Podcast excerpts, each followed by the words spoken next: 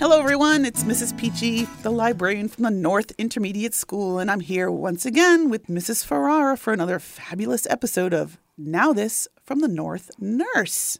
Mrs. Ferrara, what do you have for us today? Why, thank you, Mrs. Peachy. Mrs. Peachy, you work in the library, right? Of course I do.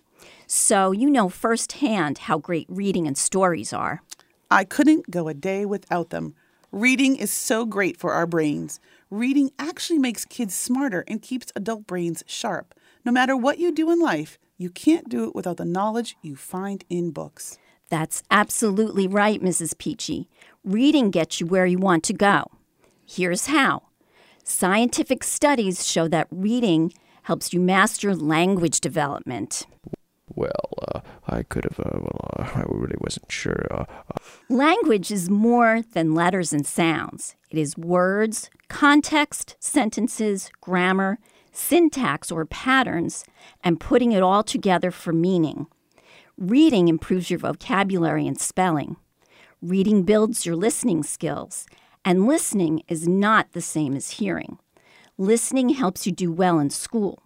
It helps you become a friend and to experience true friendship. Reading increases your attention span and your ability to concentrate.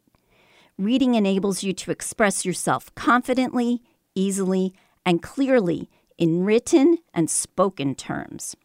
Reading makes you curious about the word. It makes you the world. It makes you creative and imaginative. Reading calms your fears and teaches you how to act appropriately. Reading even reduces stress. After a stressful day, a good book can distract us. Analytical thinking is improved by reading. That means patterns become more obvious and problem solving improves. I'd say that reading is the building block for learning. I agree. Reading educates, it entertains, and it improves communication.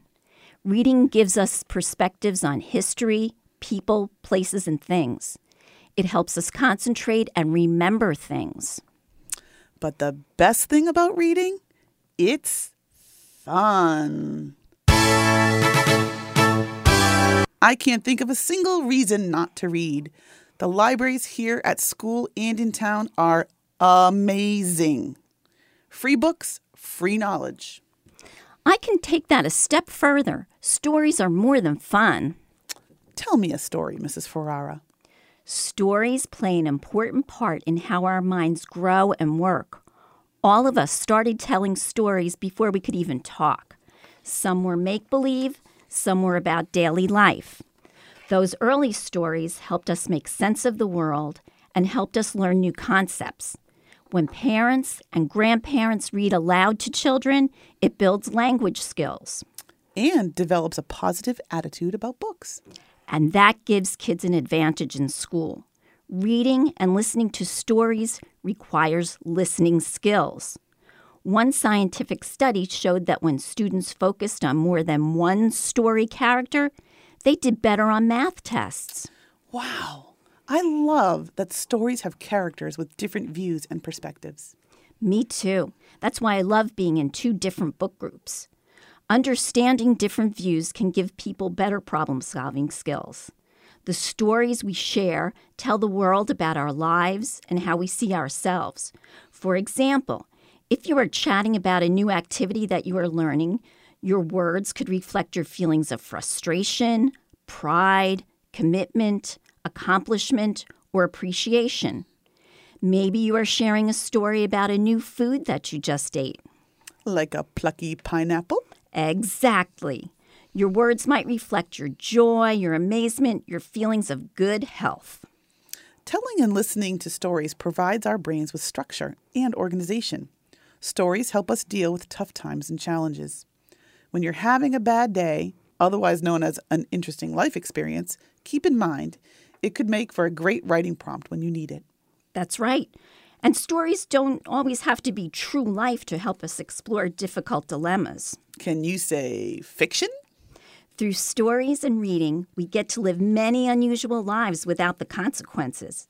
Scary stories keep us on the edge of our seats. Reading funny stories makes us laugh, sometimes laugh out loud. Family stories give us a sense of the important people and events in our lives. Even historical figures like George Washington, Ben Franklin, and Betsy Ross give us a sense of our culture. Stories can also teach us how to deal with difficult people. Like Cruella de Vil, or Captain Hook, or even Voldemort.